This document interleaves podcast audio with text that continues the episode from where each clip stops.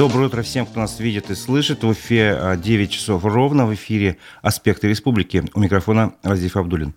Мы ведем трансляцию в Одноклассниках, ВКонтакте и в Ютубе. На канале Ютубе вы можете оставлять свои комментарии и вопросы. Не забывайте ставить лайки. Этим вы поддержите работу редакции. Сегодня мы обсудим публикации прессы и прошедшие события. Нас ждет фрагмент вчерашней программы «Аспекты мнения» с доктором социологических наук Арсеном Нориджановым и запись телефонного разговора с психологом, ой, прошу прощения, с политологом, активисткой движения «Стиль Тамагдыши» Кариной Горбачевой. Ну, давайте по порядку начнем с обзора прессы. Несколько заметок, связанных со специальной военной операцией. Мэрия Уфы предупредила о закрытии улиц из-за отправки третьего добровольческого батальона в зону специальной военной операции. Церемония отправки батальона имени Салавата Юлаева состоится 20 декабря на Советской площади, сообщили в городской администрации. А, напомним, ранее в зону спецоперации были отправлены добровольческие батальоны имени Минигали Шеймуратова и имени Александра Достовалова. Госсобрание Башкирии предложило Госдуме защитить трудовые права участников специальной военной операции. Башкирский парламент направил Госдуму соответствующий проект федерального закона, а, сообщает Башинформ. Предлагается наделить указанную категорию граждан преимущественным правом на сохранение рабочего места при сокращении численности или штата работников, пояснил спикер парламента Константин Толкачев. Пока такой защиты их трудовых прав в законе нет. Депутаты Госсобрания Башкирии также предложили наделить аналогичным правом граждан предпенсионного возраста.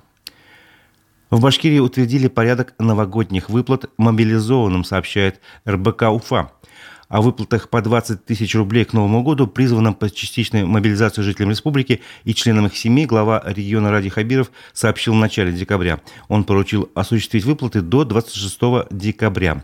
Кабинет министров определил ответственным за начисление региональный Минтруд. Давайте вникнем в детали, что же там э, нового. Итак, первое. А, право заявителей на единовременную денежную выплату определяется по состоянию на 5 декабря этого года, за исключением случаев рождения ребенка, а также установления, опека, установления опеки над ребенком.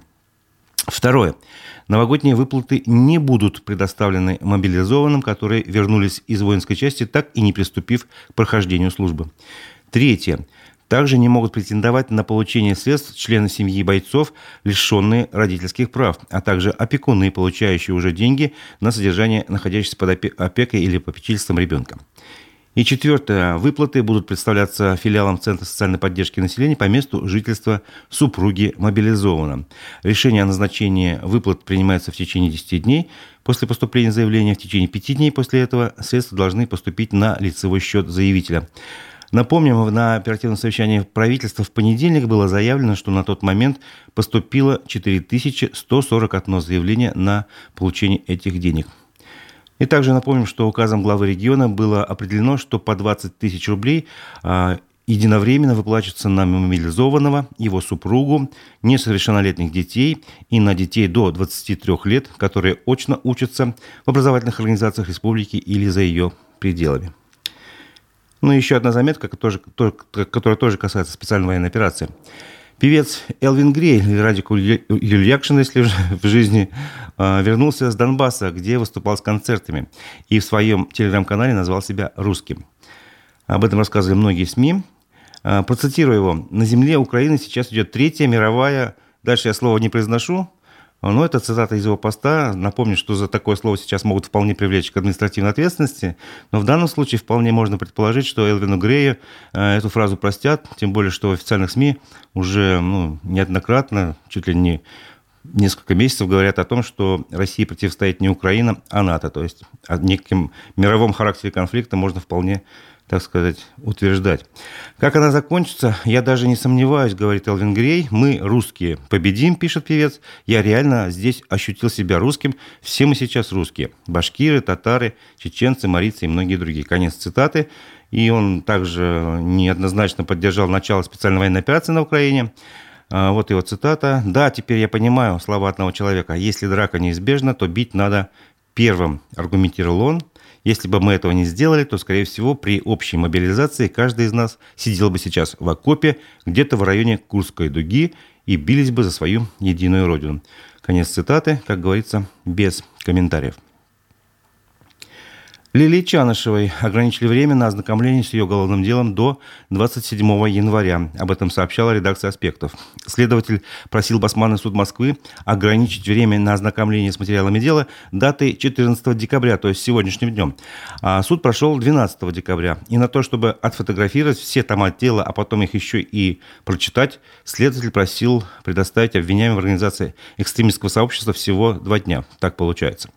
К тому времени адвокаты уже ознакомились с 40 томами дела из 102, Запомните эту цифру. А Лилия с 30 томами из 102. Напомним, Лилия Чанышева 20 сентября предъявили обвинение в окончательном виде. Оно состоит из трех статей Уголовного кодекса. Это деятельность экстремистского сообщества с использованием служебного положения. А, вторая статья – призывы к экстремизму. И третья – создание организации, которая нарушает права граждан. С материалами дела она начала знакомиться как раз 20 сентября, на что ей давалось по полтора-два часа в день, по ее словам. То есть за два с половиной месяца она смогла прочитать 30 томов дела. А оставшиеся ей предложили усвоить за два дня, еще раз напоминаем. Защита просила дать время до 3 февраля. Суд дал на неделю меньше. Добавим, что Лилия Чанышева ранее возглавляла Уфимский штаб Навального. К моменту ее задержания штаб Навального был признан экстремистской организацией, запрещен и ликвидирован в России. Она успела выйти из организации до этого судебного решения, но 9 ноября 2021 года ее арестовали в Уфе и со временем припроводили в Москву в сезон номер 6. Чанышева позже была внесена Росфинмониторингом в список террористов и экстремистов. А теперь предлагаю сделать паузу в обзоре прессы. Накануне мы связались с активистской движением «Стельтамак Дыши» Кариной Горбачевой. Она рассказала о новом повороте в деле активиста Марата Шарафуддинова. В свое время он был защитником Шихана Куштау. Давайте послушаем запись. Расскажите, пожалуйста, что вам стало известно про Марата Шарафуддинова? А, ну, мне стало известно, что был суд, где, я так понимаю, следователь ходатайствовал о том, чтобы его поместили на экспертизу в психоневрологический диспансер. И, насколько я понимаю, а, возбудили новое уголовное дело, по которому он проходит. Ну и в связи с этим его хотят вот на экспертизу опять э, поместить примерно на месяц, сказали. Не подскажете, у него есть адвокат, защитник? Да, у него есть адвокат, но с адвокатом тоже произошла такая история. То есть он нанял адвоката, но следователь а, давала отвод, чтобы ему не давали доступ к материалам дела по первому уголовному делу, вот, которое с 21 с 20 года шло. Вот. И вот они, получается, судились э, где-то в ноябре. Адвокат пытался вот получить э, возможность быть его защитником. И, насколько я понимаю, э, в итоге суд удовлетворил его требования, и он может представлять его интересы. А сейчас дело, получается, пока первое не закончено, да, я правильно понимаю? Э, не закончено, да. Но есть вот такая сложность, что как бы а, долгое время нельзя было получить вообще какие-то материалы по этому делу, так как у него не было вот э, четкого своего адвоката. Это была Карина Горбачева, политолог активистского движения «Стельтамак Дыши». Вернемся к обзору прессы. В Уфе жителям сделали перерасчет на 2 миллиона 700 тысяч рублей за незаконное включение в квитанции платы за диагностику газового оборудования. Это произошло после проверки исполнения законодательства э, прокуратуры Советского района Уфы. В ходе проверки было установлено, что в августе этого года управляющая компания УЖХ Советского района незаконно завысила жителям 200 многоквартирных домов взнос на содержание и ремонт жилья, включив в нее в этот взнос плату за диагностику внутридомового газового оборудования. Об этом сообщили прокуратуре республики. А, здесь вот очень это важное сообщение для многих жителей, кто живет в многоквартирных домах. Нарушение было в том, что данное решение о включении этой отдельной платы за диагностику было принято без проведения общего собрания собственников жилых помещений. Стоимость диагностики входит в состав тарифа на содержание и ремонт жилого помещения, за исключением случаев, когда с организацией, обслуживающей оборудование, заключен прямой договор. Ранее комментировали подобные ситуации в Уфимском центре защиты прав граждан. Управляющие компании зачастую рассчитывают на неграмотных жильцов и раскидывают на них плату за диагностику, которую должны оплачивать с уже собранных за содержание денег. Конец цитаты. То есть получается такая двойная оплата. В данном случае справедливость была восстановлена, но мы советуем а, жителям внимательно смотреть за своими квитанциями и вот не допускать таких случаев. Премьер-министр Андрей Назаров сообщил о решении правительства со следующего года увеличить сумму субсидий на газификацию домов с 60 до 100 тысяч рублей. А тему газификации обсудили на оперативном совещании в правительстве, и на нем как раз премьер-министр сообщил об увеличении суммы субсидий. Причем уже с декабря этого года право на получение этой субсидии будет доступно и для участников специальной военной операции и членов их семей. А, в Башкирии подвели итоги года модернизации профессионального образования и трудовых династий. Об этом пишет газета «Республика Башкортостан». Итоги года обсудили на Республиканском совете по среднему профессиональному образованию. За три года на базе 60 колледжей мы создали 188 современных мастерских, отметил глава Башкирии Ради Хабиров. Заработал образовательно-производственный центр на базе ОДК ОМПО. Он готовит студентов Уфимского машиностроительного колледжа по программе «Профессионалитет». Еще три кластера появятся в следующем году. В числе мер, которые в этом году были приняты для повышения качества профессионального образования, Ради Хабиров назвал следующее. Это капитальный ремонт колледжей, 11 зданий было отремонтировано, выделение грантов лучшим преподавателям и мастерам производственного обучения, это 10 грантов по 690 тысяч рублей, и увеличение числа и размера стипендий для талантливых студентов. Если раньше было 107 стипендий, то теперь 150. Если раньше стипендия была в размере 2300 рублей в месяц, то теперь 4900. Ради Хабиров отметил, что по результатам рейтинга эффективности колледжей больше половины из них, а именно 51 колледж из 93, работают достаточно успешно. Остальных глава призвал подтянуться, остальные колледжи имеется в виду. На Международной неделе бизнеса в Уфе подпишут 55 соглашений, так называется материал Башинформа. Напомним, сегодня в Уфе начинается Международная неделя бизнеса. Она продлится три дня. Информагентство анонсирует, что за эти три дня в Уфе будут подписаны 25 инвестиционных соглашений.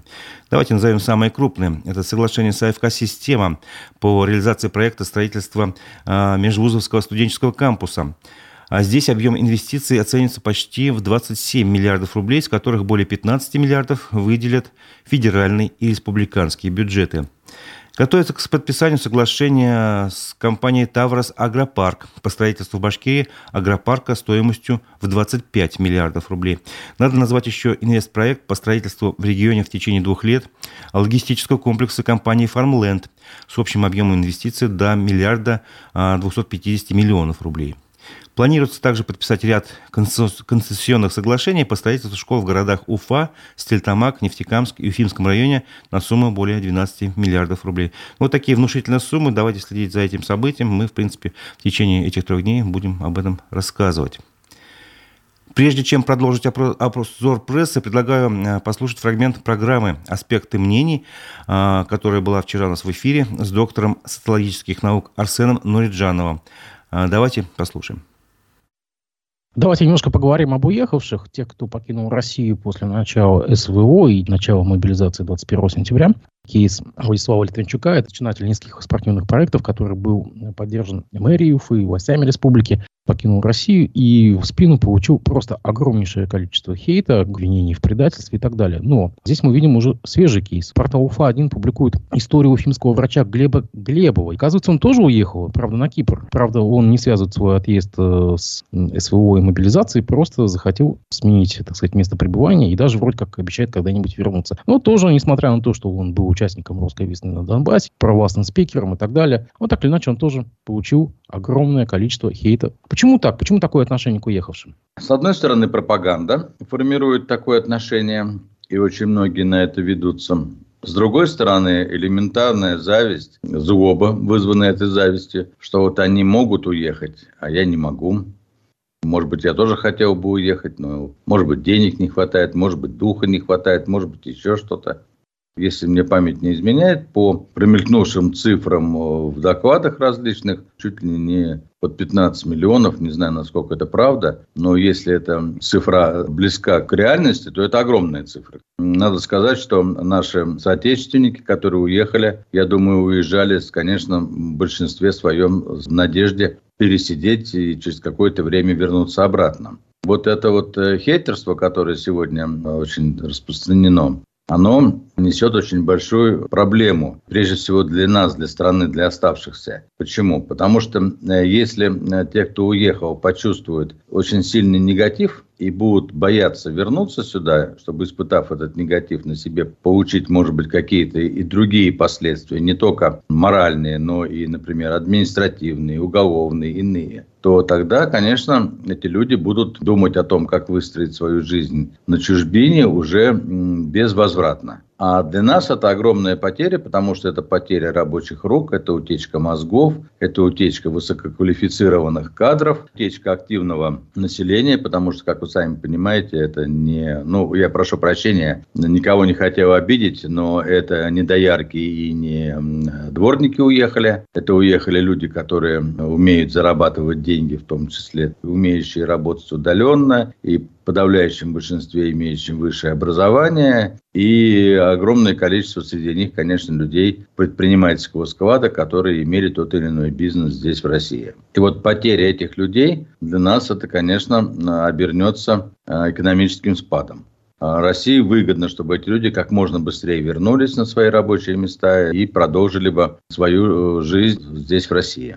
Поэтому я считаю, что власть должна задуматься об этом и постараться прекратить поощрять это хейтерство, прежде всего на каналах, которые принадлежат власти, на федеральных каналах, и изменить тематику, и наоборот стараться примирительную позицию занять, приглашая всех обратно и обещая, что тут все будет хорошо.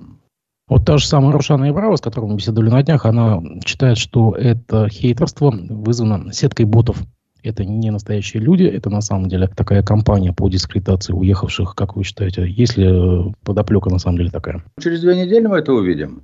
Если ирония судьбы будет в сетке, то значит все нормально. А если иронии судьбы не будет, значит будем считать, что ее сняли, потому что там звучат песни в исполнении Аллы Пугачевой. Это был фрагмент программы «Аспекты мнений» с доктором социологических наук Арсеном Нуриджановым.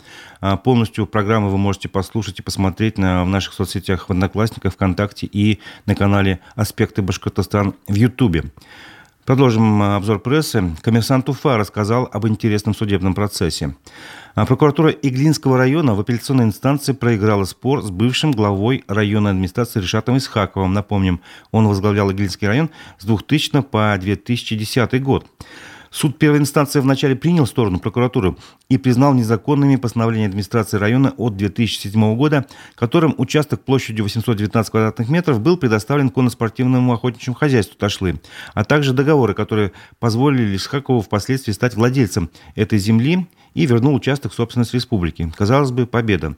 Но в апелляцию прокуратура проиграла. И вот это действительно интересно, учитывая подоплеку событий. Напомним, в начале этого года глава Башкирии Ради Хабиров на оперативном совещании правительства потребовал создать межведомственную комиссию с участием прокуратуры и проверить, каким образом Решат Исхаков получил в пользование и собственность около трех с половиной тысяч гектар земли в районе. Дальше, думаю, объяснять не надо, что в таком контексте означает решение суда.